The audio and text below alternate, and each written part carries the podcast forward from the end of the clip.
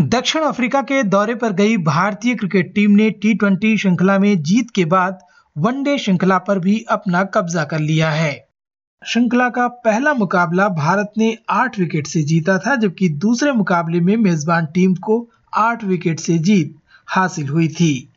गुरुवार को खेले गए तीसरे एवं अंतिम मुकाबले में भारत को 78 रनों से जीत हासिल हुई है। इसके साथ ही भारत ने श्रृंखला दो एक से अपने नाम कर ली। पार्ल में खेले गए इस मुकाबले में भारत ने आठ विकेट पर दो सौ छियानवे रन बनाए थे। संजू सैमसन ने 106 रनों की पारी खेली। इसके जवाब में दक्षिण अफ्रीकी टीम 218 रन बनाकर आउट हो गई।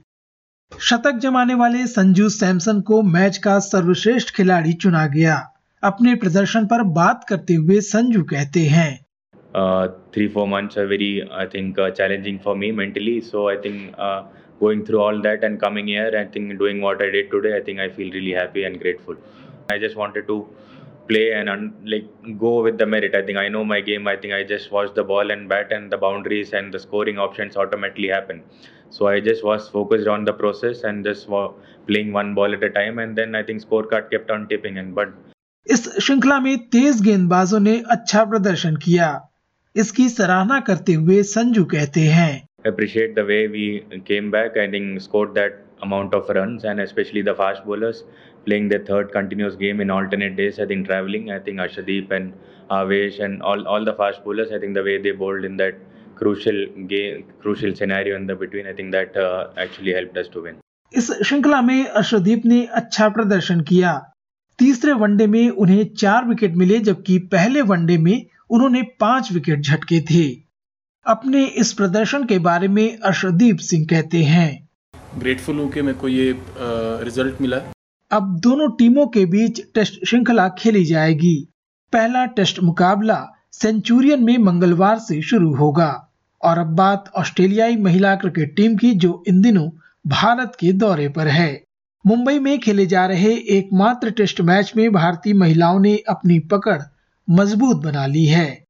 इस मैच में ऑस्ट्रेलिया की पहली पारी 219 रन पर सिमट गई।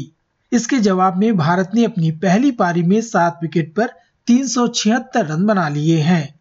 इस मैच के ज़रिए अपने टेस्ट करियर की शुरुआत करने वाली रिचा घोष ने बावन रनों की पारी खेली।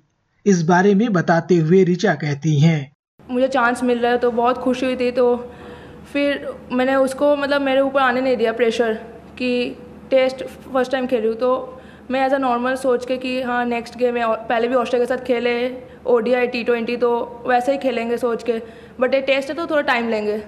इस मैच में ऑस्ट्रेलिया की ओर से सर्वाधिक 50 रनों की पारी खेलने वाली तालिया मैग्रॉथ ने अपनी बल्लेबाजी और टीम के प्रदर्शन को लेकर कहा।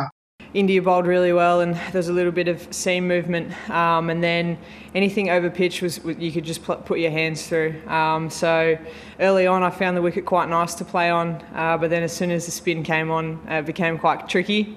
Um, and look, yeah, I said India bowled really well. Um, they kept their plans really simple, um, attack the stumps, um, and it was it was hard to score at times. a little bit disappointed I couldn't go on with it. And, and get a big partnership with Moons and, and a big score myself. Um, but that's cricket, and, and there's still hopefully three days of cricket to go.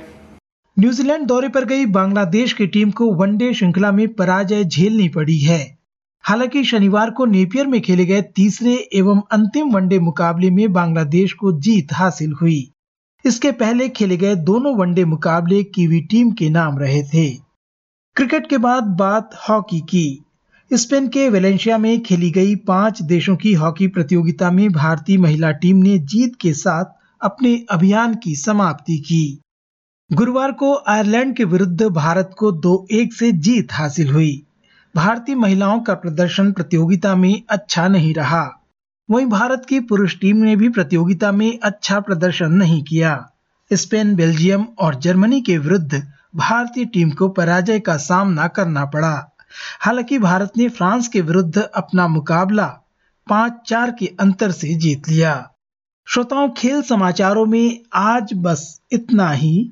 मैं विश्व रत्न SBS radio की हिंदी सेवा के लिए।